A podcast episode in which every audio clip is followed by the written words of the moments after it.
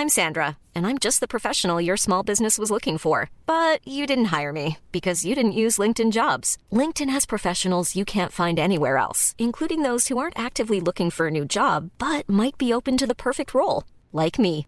In a given month, over 70% of LinkedIn users don't visit other leading job sites. So if you're not looking on LinkedIn, you'll miss out on great candidates like Sandra. Start hiring professionals like a professional. Post your free job on linkedin.com/people today. There's never been a faster or easier way to start your weight loss journey than with PlushCare. PlushCare accepts most insurance plans and gives you online access to board-certified physicians who can prescribe FDA-approved weight loss medications like Wigovi and Zepbound for those who qualify. Take charge of your health and speak with a board-certified physician about a weight loss plan that's right for you. Get started today at plushcare.com slash weight loss. That's plushcare.com slash weight loss. plushcare.com slash weight loss. Du lytter til en podcast fra Vi Gør, det personlige erhvervsmedie.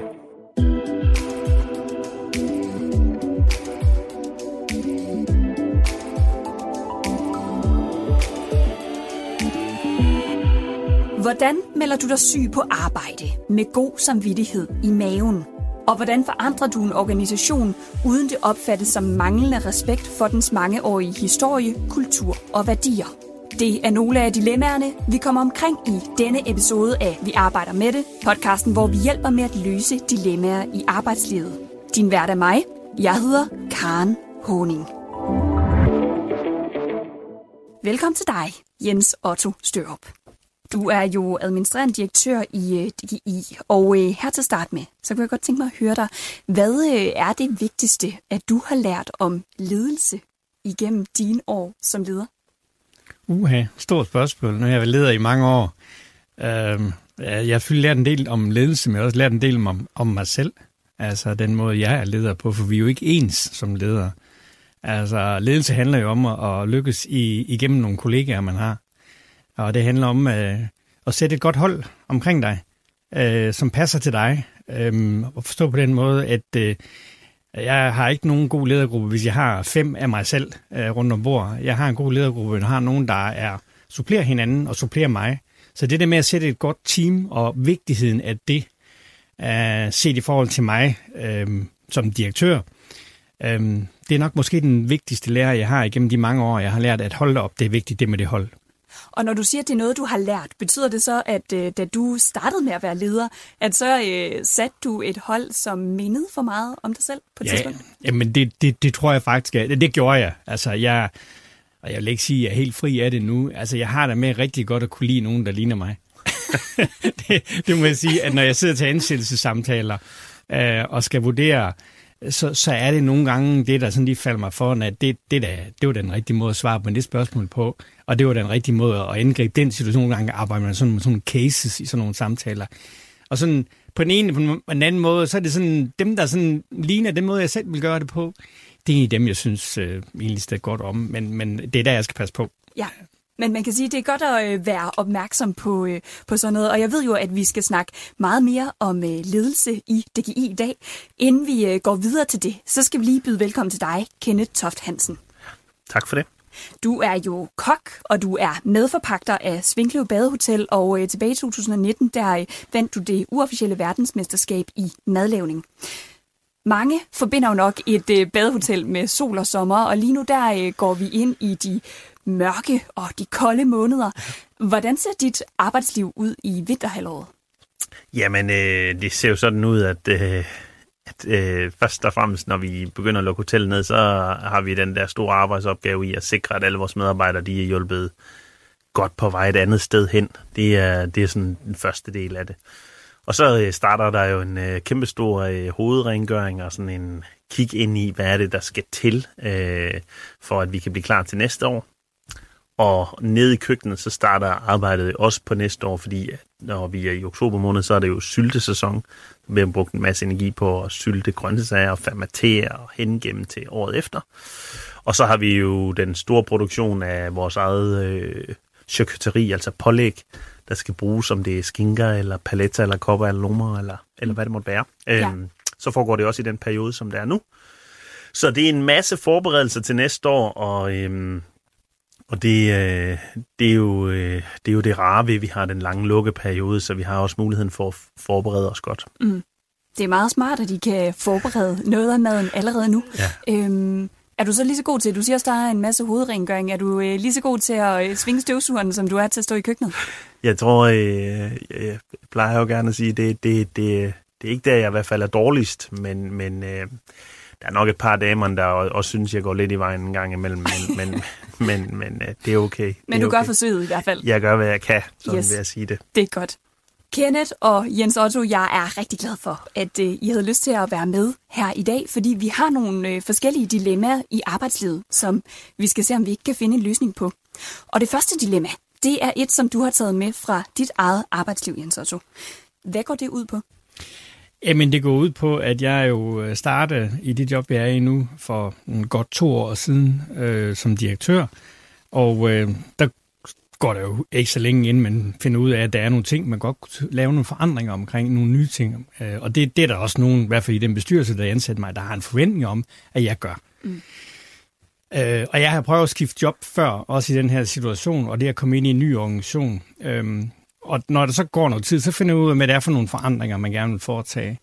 Øh, og der oplever jeg igen øh, at blive overrasket over, at øh, noget, jeg sætter i værk, eller forsøger at sætte i værk, som sådan meget velmenende, og øh, i alles interesser, synes jeg, øh, det støder nogle gange ind i nogle, noget, noget modstand, eller noget sådan noget, altså ikke sådan en højlydt modstand, men jeg kan mærke, at der er noget, noget stivhed i nogle ting, og der er nogle reaktioner over for noget af det, jeg, den måde, jeg siger tingene på, som gør, at det egentlig handler om, at de forandringer, jeg laver, de kan af nogen opfattes som en kritik af den måde, man har gjort tingene på før.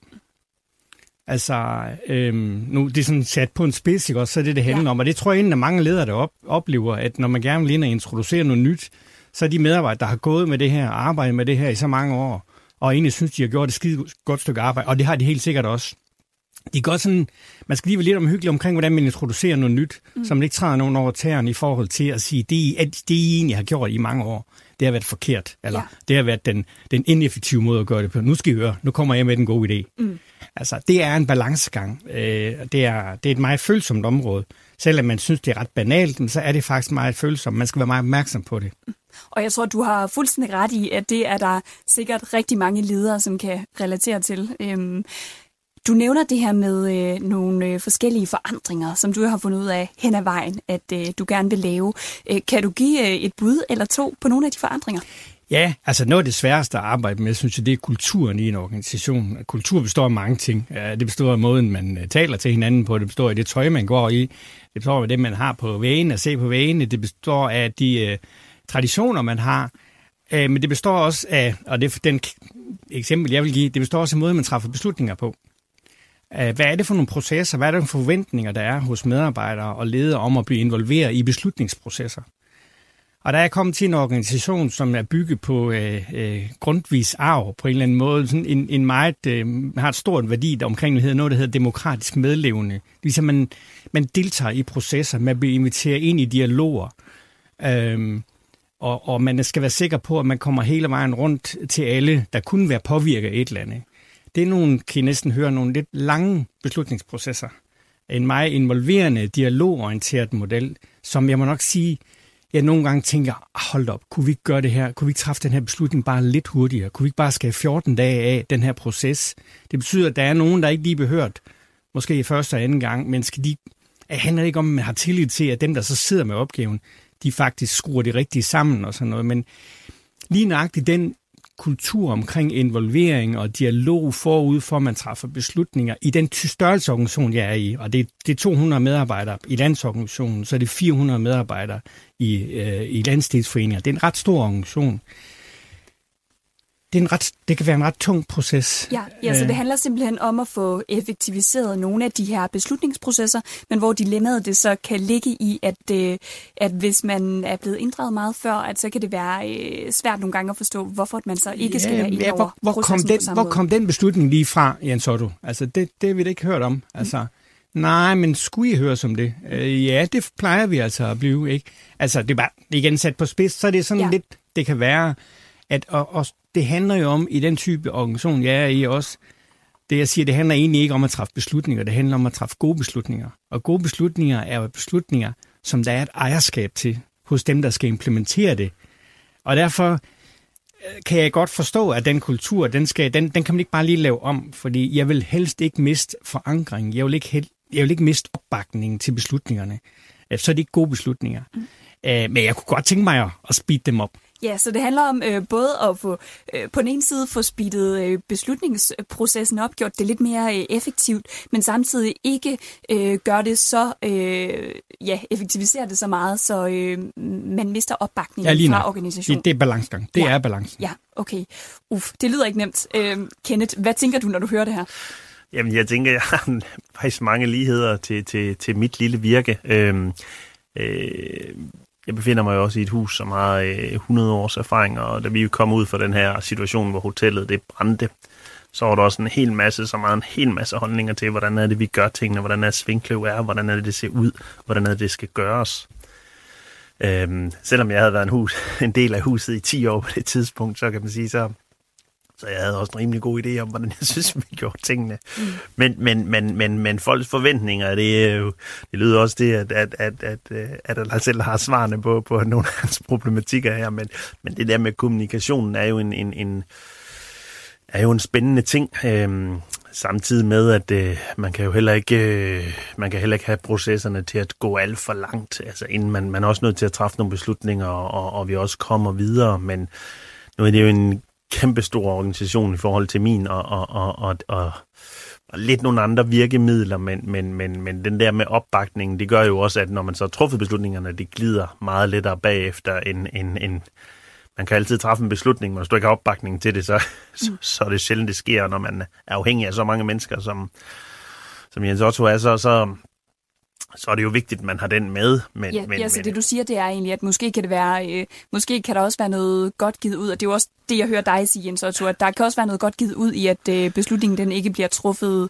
for hurtigt, fordi at man også skal sikre, at arbejdet det kører efterfølgende. Ja, det er man, det er man jo nødt til, men, men øh, ja, det er jo en rutineret herre, så jeg tror godt, han selv kender svarene på, hvordan han kommer i mål med det, men, men øh, det, det, derfor kan jeg sagtens følge dilemmaerne, og, og specielt det dilemma, når man når man har brug for at træffe en hurtig beslutning, for det, det tror jeg opstår alle steder, mm. så kan det nogle gange være et dilemma, der nok bider lidt mere end almindeligt. Ja, og selvom øh, det er to forskellige arbejdspladser, I kommer fra, så siger du jo, at du kan genkende øh, ja. det her dilemma, Kenneth. Hvad gjorde du eksempelvis dengang, at øh, I skulle finde ud af, hvad der skulle ske med badehotellet, dengang det brændte ned, og du siger, at der er mange, der, der gerne vil være inde over processen. Altså, hvordan, øh, Ja, men Hvordan altså, det? Øh, det er jo klart, vi, vi har jo også selv en kæmpe stor respekt for huset. Altså, vi, er jo, øh, vi står jo på skuldrene af 100 års øh, øh, historie.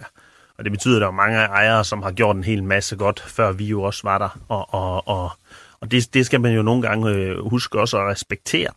Øh, fordi det er jo også noget af det, der har gjort til Svingkløv til, hvad det var.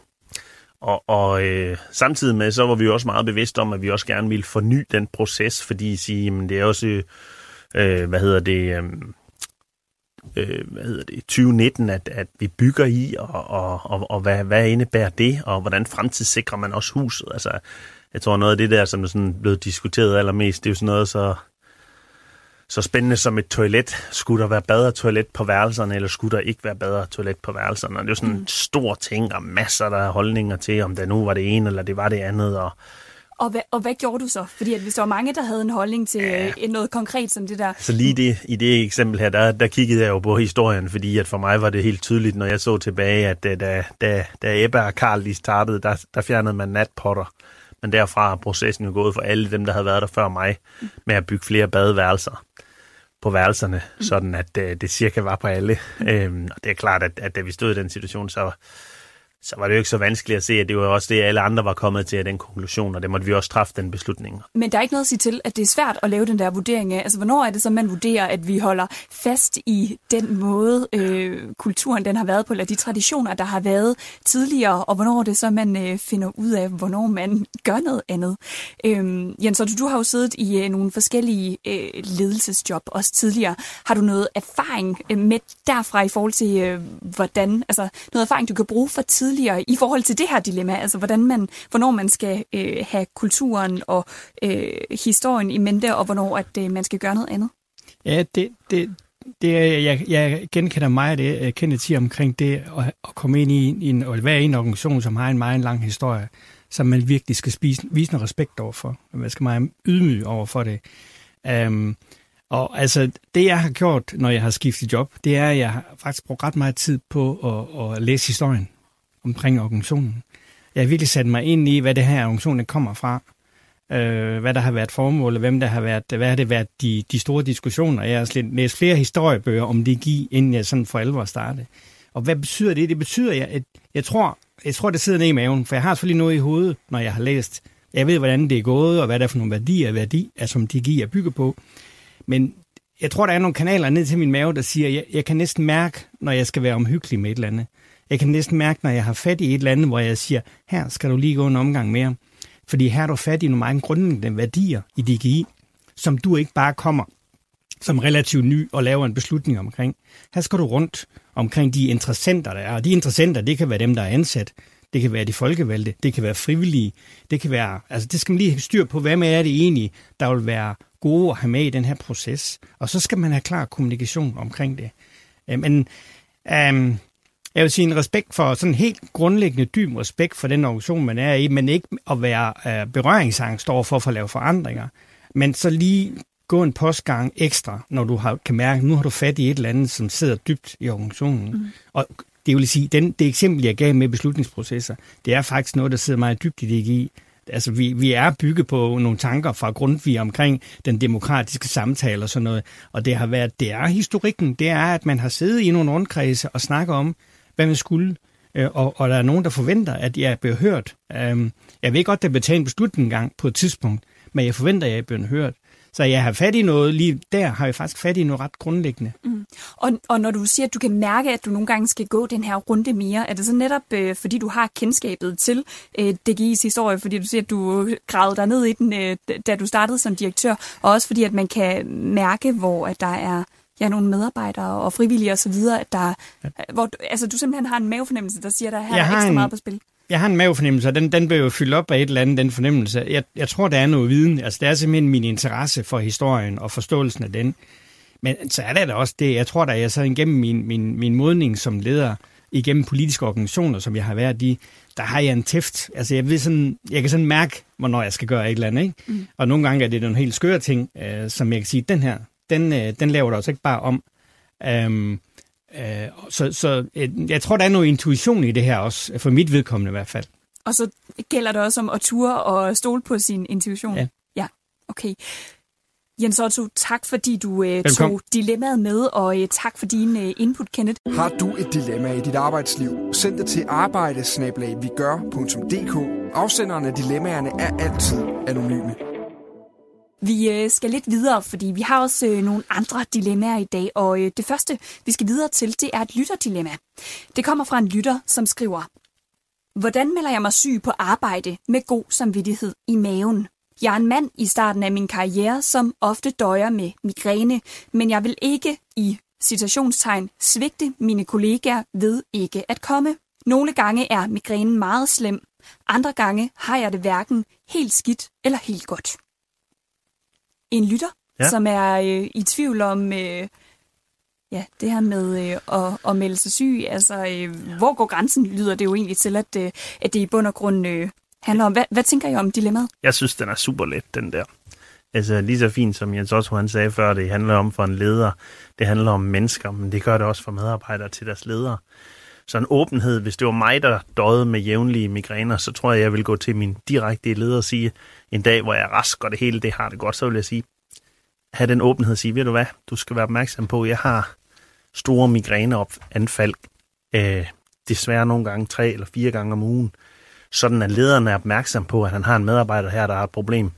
Hvis det er en rigtig dygtig leder, så spørger han nok også til, om han får hjælp, og er der nogen måde, vi kan hjælpe med at løse det på. Øh, er, sidder han i et forkert lys? Er der nogle spændinger på hans arbejdsplads, der kan forårsage det her migræne? Er der noget, som man som arbejdsgiver eller leder kan hjælpe med for at få hjulpet det her problem af? Øh, migræne er jo en uh, rimelig alvorlig størrelse at, at tumle rundt med. Så, så jeg vil helt klart køre med åbenhed, fordi det vil også i, den, i det tilfælde, når man har migræne, øhm, jamen, så vil det være meget lettere at tage sin telefon og ringe op til sin leder og sige, ved du hvad, jeg har altså en af de her grimme anfald i dag. Jeg ved godt, jeg har det her på mit bord, men jeg, jeg kan simpelthen, mit hoved er simpelthen ved at eksplodere.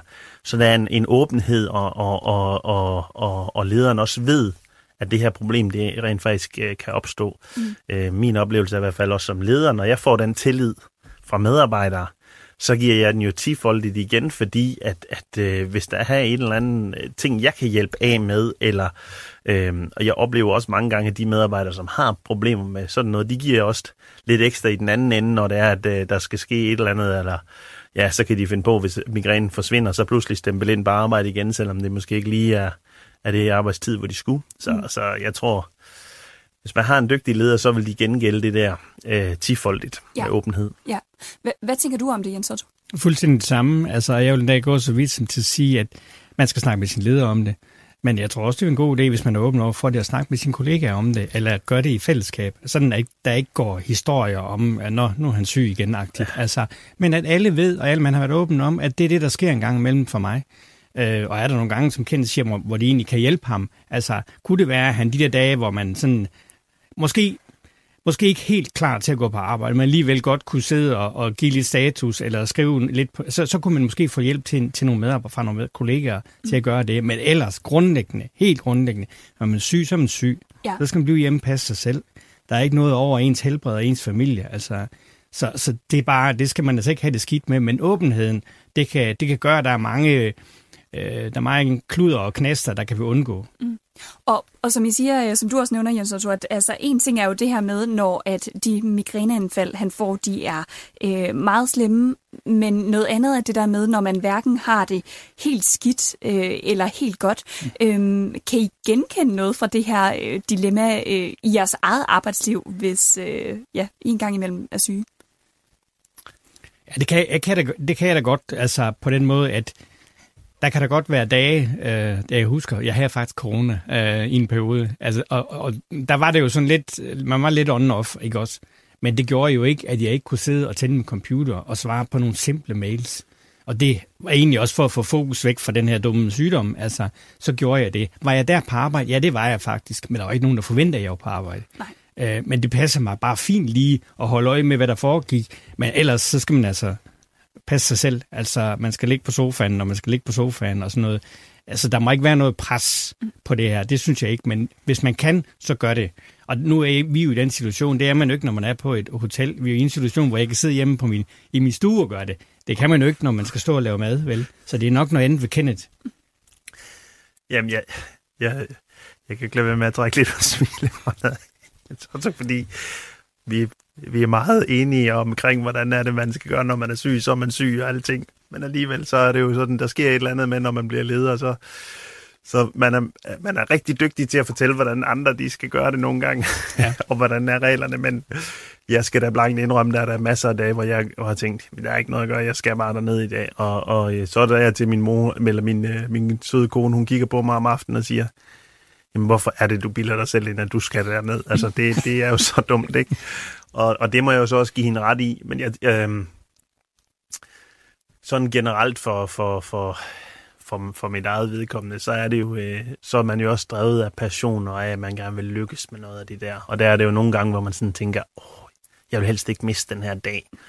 Men, men, øh, men jeg er meget enig i, at øh, når man er syg, så er man syg. Og under en personlig note, der tror jeg, at jeg skulle blive bedre til at sige, det kunne godt være, at jeg ikke lige skulle gå derned i dag, øh, om, det er, om det er ryggen, der driller, eller, eller hvad det nu måtte være. Øh, ja, Ja, men, øh, ja, for som du siger, du, du vil ikke lige miste den dag, men, men jeg, kan, altså, jeg kan også godt selv genkende det der med, hvis man har været syg nogle dage, og den sidste sygedag, hvor man netop har den der med, ikke helt godt, ikke helt skidt, øhm, men, men jeg tænker altså, det kan jo godt være, at den ekstra sygedag, den så gør, at du ikke går og skrænter de næste mm. to-tre dage, så selvom øh, du siger, Kenneth, at man ikke vil miste den ekstra dag, så kan det være, at der er lidt mere... Øh, lidt mere fart på de efterfølgende dage. Ja, men afgjort, og det er også derfor, jeg griner det samme, Otto, fordi vi er, vi er jo helt rene i spyttet med, hvad vores medarbejdere skal gøre, og hvordan vi synes, det er vigtigt, og det er vi jeg er helt enige. Jeg vil også hellere til hver en tid sige, tag nogle ekstra dag syg, hvis det vi ved, du så kommer to dage før tilbage. Ja. Men det var, nu var du jo så sød og spørge til os, hvordan vi gør. Ja.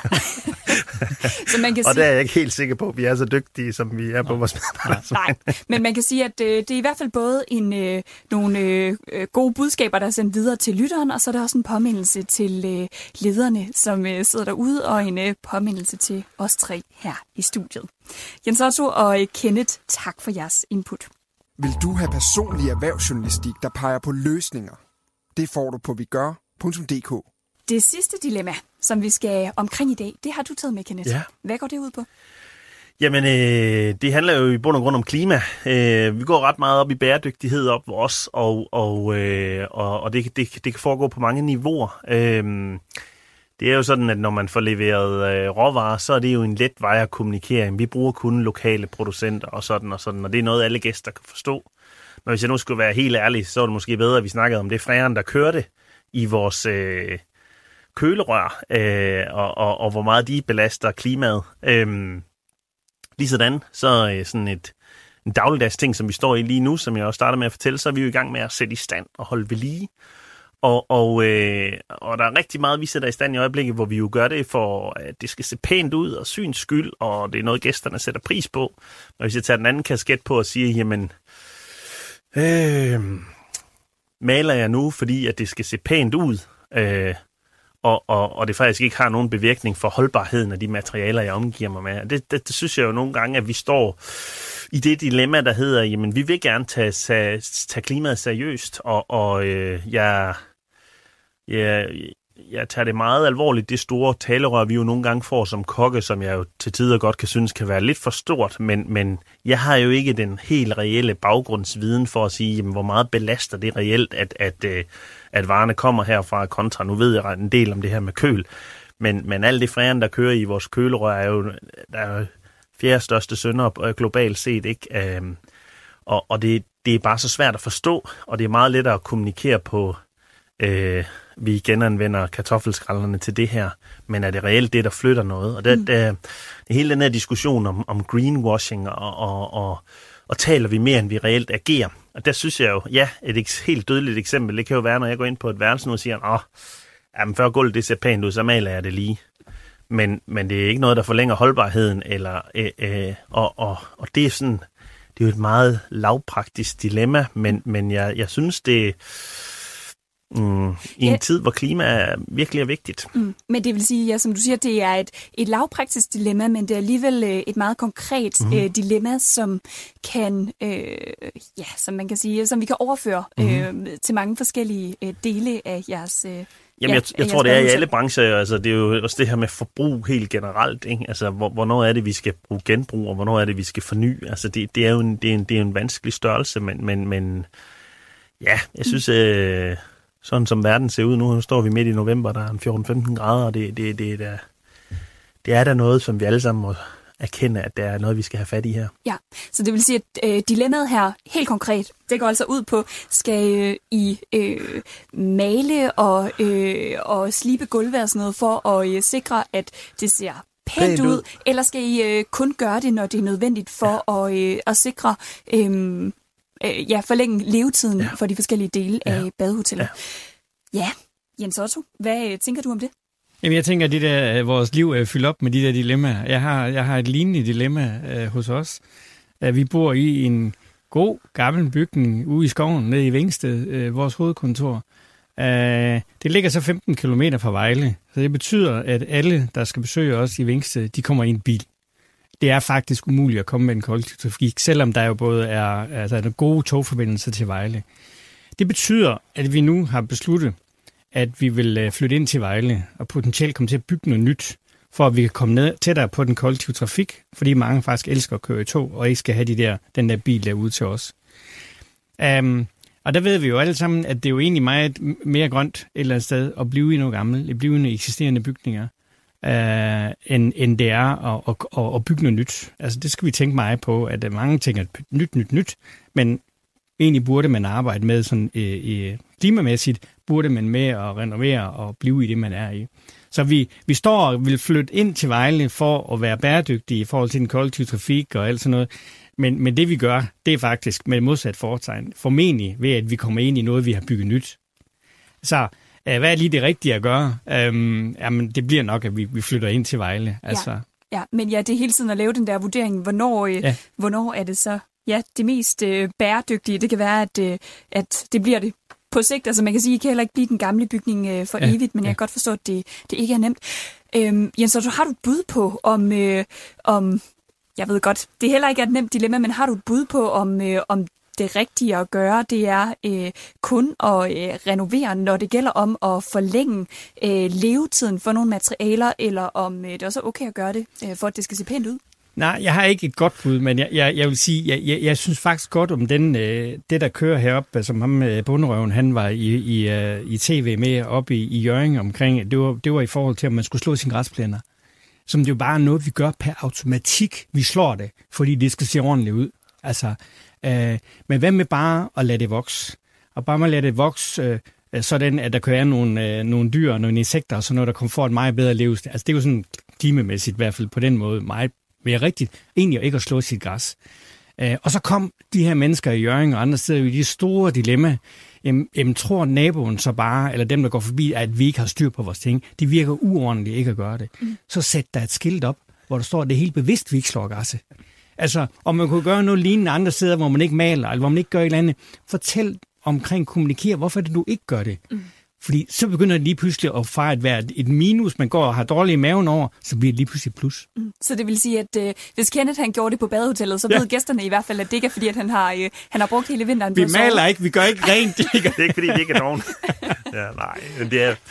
Altså, øhm, nej, men jeg synes jo, det er, det er jo en... Øh, det er jo i hvert fald en ting, som, som der jo også er, altså det er jo et glimrende eksempel, som du jo også har der med, at, at, at øh, det her med at flytte i nyt, og hvornår bygger vi nyt, og, og, og der er jo selvfølgelig også tidspunkter, hvor man må sige, jamen her giver det, her kan vi lave nogle bedre huse, men det er jo også, øh, hvad er det for nogle materialer, vi bygger i. Altså vores hus er jo deroppe øh, bygget i træ, og isoleret med træ, og der er sådan en masse af ting, hvor vi har gjort en hel masse. Vores køl, det kører på CO2 i stedet for at køre på fræren, og, og når man, når man når man begynder at få sig selv øh, viklet ind i det her, og det fylder meget, så, så er det jo klart, at, at, at øh, øh, jeg har jo altid synes, og det handler jo igen om ledelse, at, at øh, det er jo fint nok at have nogle, øh, nogle værdier, men hvis man ikke lever dem, så er de, jo- så er de jo ingenting værd. Og, og, øh, og der kan jeg jo bare sige, at, at, at øh, øh når man gerne vil arbejde med et værdisæt, og man siger, at vi vil faktisk gerne arbejde lidt med klimaet og, og, og spise øh, noget respekt til det. Altså, øh, øh, og, og der er vores branche jo en, som bare har fået et stort talerør, fordi alle kan snakke med om mad, og alle har et forhold til det, de laver det selv. Det, du har jo aldrig været, øh, du har aldrig været ved tandlægen og sagt, nå gud, det er gas, de har til at køre i de slanger, der kan vide, hvad det det er. Mm. Eller øh, det er da mærkeligt, de smider alle de vatrundeller ud, fordi vi har ikke noget forhold til det. Men alle står og skræller kartofler hver dag. Og det er også derfor, vi har en stor mulighed for at kommunikere på det. Og, og, øhm, og der er det bare nogle daglige dilemmaer, vi taler en hel masse om, hvor, hvor at, at, øh, at, øh, at jeg synes, det er vigtigt, at vi ikke kun kommer til at tale om de kartoffelskralder, men vi kommer til at tale om de ting, som reelt flytter noget, fordi at, at øh, hvis, vi, hvis vi gerne vil gøre en forskel, så skal vi også sætte ind på det, der gør, rent faktisk gør en forskel. Mm. Øhm, og, og, og det synes jeg bare er sindssygt vigtigt, og det er derfor, jeg synes, det er vigtigt at tale i det dilemma om det, og, og det er jo mere end bare på det, på, på, på det der lille dagligdagsniveau, så det ikke bliver tom snak. Altså, det, det, Ja. det, der er ikke noget værre end det. Og jeg kan godt forstå, at det er et øh, dilemma for dig, fordi man kan sige, at øh, det her med, at tingene skal se pæne ud, at øh, det er jo heller ikke øh, helt ligegyldigt, Nej. at øh, det ser ordentligt ud på en, øh, et badehotel, mm. som, øh, som tager imod mm. mange gæster mm. hvert år. Øhm, du siger, at de står midt i renoveringen lige nu. Hvad, øh, hvad hælder du til at gøre nu? Jamen, vi, vi sætter jo i stand, og det gør vi også de steder, hvor vi kan se, at der, der hvor det trænger, og, og, og, øh, øh, og, og, og, og det betyder jo også, at, at vi, vi er jo helt med på at, at forlænge holdbarhed nu. Nu er det så fint at sige sådan noget med rengøring og sådan noget. Det er jo også noget, når der står noget, der er flot med en høj glans og sådan noget, så er det langt let at gøre det rent og sådan noget. Så, så der er jo flere aspekter i det, og nu, øhm, nu var det her det ene ting, det eksempel, men, men, men det, er jo, det, er jo, det er jo en ting, som, som jo også bunder rigtig meget ledelse, fordi at det, det allermest bæredygtige, vi kan, det er jo, hvis vi har en kultur, hvor alle de spekulerer over det. Nu fra det nye år her i Nordjylland, der skal vi jo alle sammen til at sortere i en ekstrem grad også. Øhm, og der, der, der, det handler jo om kultur, hvis man gerne vil have alle med på at sortere, fordi ellers så skal der nok være nogen, der bare smider i den samme skraldespand. Øhm, og det, det er jo det, jeg synes, der er allervigtigst, og det er derfor, jeg synes, at værdisæt er, er det er jo øh, det er, en, det er et godt pejlemærke at have, men det er saftsus med vigtigt, at man som ledelse også husker at leve sine værdier, fordi ellers er de ingenting værd. Jeg ved godt, at øh, det ikke er et øh, let dilemma at løse, men som I, som I siger, så starter det i hvert fald ved, at man øh, er opmærksom på, øh, om man gør det af den ene eller den anden øh, årsag, inden at man øh, agerer. Kenneth, tak for at øh, tage dilemmaet med, og øh, tak for din input, Jens Otto.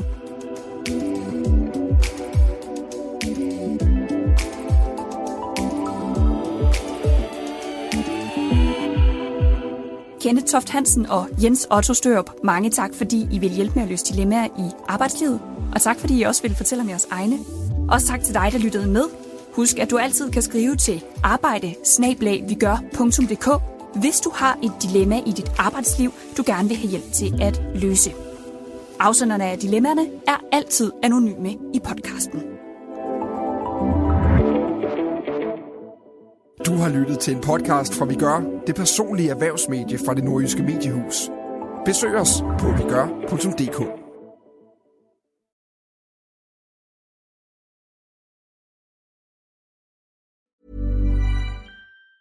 Hi, I'm Daniel, founder of Pretty Litter. Did you know cats tend to hide symptoms of sickness and pain? I learned this the hard way after losing my cat, Gingy. So I created Pretty Litter, a health monitoring litter that helps detect early signs of illness by changing colors, saving you money and potentially your cat's life. Pretty Litter is veterinarian developed, and it's the easiest way to keep tabs on your fur baby's health right at home. Go to prettylitter.com and use code ACAST for 20% off your first order and a free cat toy. Terms and conditions apply. See site for details. Mom deserves the best, and there's no better place to shop for Mother's Day than Whole Foods Market. They're your destination for unbeatable savings, from premium gifts to show-stopping flowers and irresistible desserts. Start by saving 33% with Prime on all body care and candles. Then get a 15-stem bunch of tulips for just $9.99 each with Prime. Round out Mom's menu with festive rosé, irresistible berry chantilly cake, and more special treats. Come celebrate Mother's Day at Whole Foods Market.